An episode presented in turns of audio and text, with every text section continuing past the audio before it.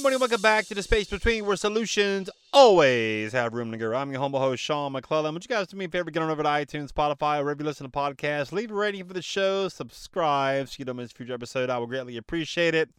We'll talk to you guys today about a conversation we had when we were on vacation in Dollywood. You know, I got a couple of episodes going to talk about some of the things that happened to me when I was on my travels with my family and just – you know, I mean, I'm, I'm always looking for content. Like, no matter what happens through the course of my day, I'm always looking for an opportunity to talk to somebody, to witness somebody, to engage, have a conversation about them, their life, what their dream is, and just, just talk to everybody these days. So, this was no exception, and I'm glad I took the time to talk to this individual, and it was the most profound conversation. So, I figured I'd share that with you guys, give you a little bit of hope and inspiration today. But we always get ornaments on trips. Uh, every time we take a family trip, we always try to get an ornament for the Christmas tree. This is kind of what we do tradition wise at McClellan compound, we just always try to pick up a Christmas ornament uh, when we're out and about on a holiday. So we're shopping for Christmas ornament. My wife always picks them out, and she picked one. And I've heard the same before. You guys probably heard it as well. Don't get too busy making a living that you forget to make a life. Mm, I love that. I love that. You probably heard it before, seen it on a meme or somewhere. But I was talking to the cashier, the, the lady at the cashier who was checking us out, and she said there was a uh, you know, she was kind of talking about the quote and what it meant to Dolly and how, you know, um, she sacrificed a lot.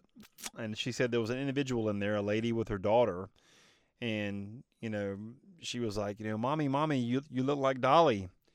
And then the lady replied, I wish I had Dolly's money. And that's the first thing she said that came out of her mouth. And the the, the cashier was like, you know, Dolly sacrificed being a mom, not being a mom, to have the life that she has. And she reminded that woman how blessed she was that she had a child, A, and B, that it was healthy. That it was healthy, you know.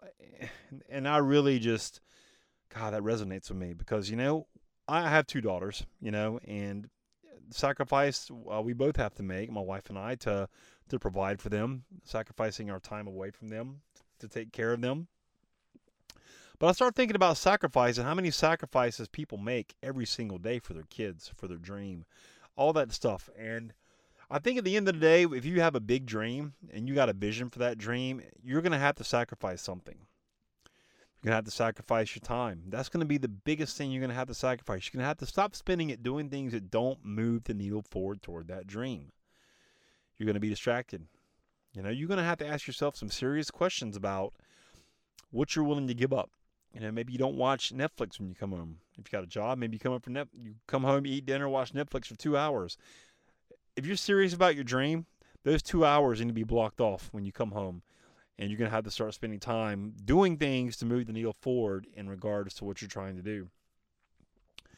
Because if you're going for your dream, like you're gonna have to sacrifice something, guys. I mean, I'm gonna have to sacrifice something: my time, my energy, my effort, my focus I had to sacrifice. You know, Dolly Parton sacrificed not being a mom so she could have the life she has and, and all the companies that she runs and all the things of Dollywood. You know, the, her family story and history is just amazing. But she comes from a line of family. I want to say she had like 19 kids or something like that, or nine nine kids or something. Just a crazy amount of brothers and sisters.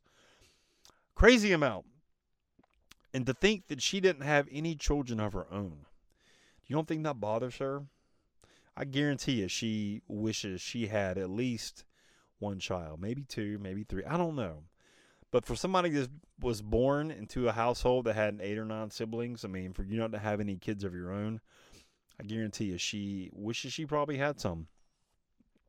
You know, so going back to uh, the story about the cashier, don't get too busy making a living that you forget to make a life.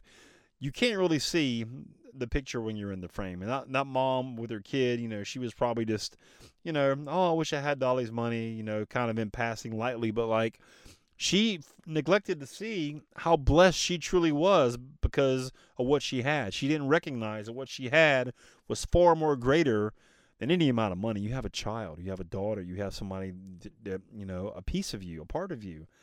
Money can never do that. You know, money is um, temp- temporal. Like there, it's no, you can always make more of it. You cannot make more time.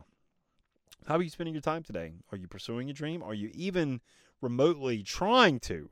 Most people don't even start trying. They, they get paralyzed. They, they get stuck. I can't do that. you know, and then you have a bunch of people around you telling you that you're crazy because you want to go for some dream. Get away from those people.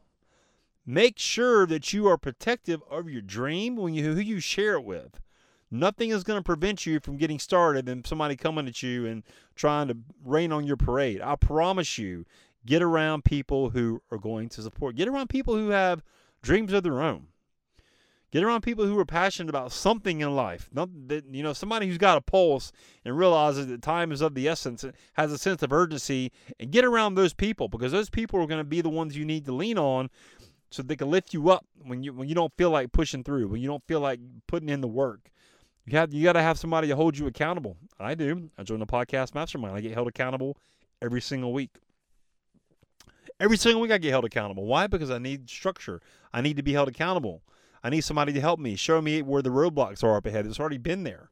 Find somebody who's doing what you want to do, connect with them, and then model and improve and put your spin on it. You want to launch a podcast? I think everybody should have a podcast. Personally, I think everybody has a story to share. I think everybody's story is unique to their life. Some stuff they've been through, unique situations you've overcome, addiction, divorce, bankruptcy. I mean, traumatic um, car. I mean, what, whatever it is. Everybody has something they've been through that they can help somebody else get through. That's what we're called to do in the first place is help our fellow human beings on this planet. So why wouldn't you want to share your story? Why wouldn't you want to teach a lesson and inspire people along the way and encourage them to share theirs? Whenever you're ready, whenever you're ready to have a serious conversation about that, you guys can go linkwithsean.com anytime. We can have a conversation. I would love to meet you. I'd love to hear about your dream, why you think you've been put here on this planet. All right. I really hope the message hits you today about making a living uh, not getting too caught up making a living that you forget to make a life. I think everybody gets caught up chasing money. And at the end of the day, uh, we can never make more time. So remember that. Careful how you choose to spend your time. You know, be careful who you're spending your time with, what you're spending your time watching, what you're spending your time reading. Be very careful about all those things because what goes into your mind, you know, garbage in, garbage out. So what are you putting into your mind? All right. All right, guys. I really hope that message hit you today. Would you do me a favor, get on over to iTunes, Spotify, iHeartRadio, wherever you listen to podcasts. Leave a rating for the show, subscribe, so you don't miss a future episode. I would greatly appreciate it. And we'll see you next time on The Space Between. And just like that, another void has been filled in the space between.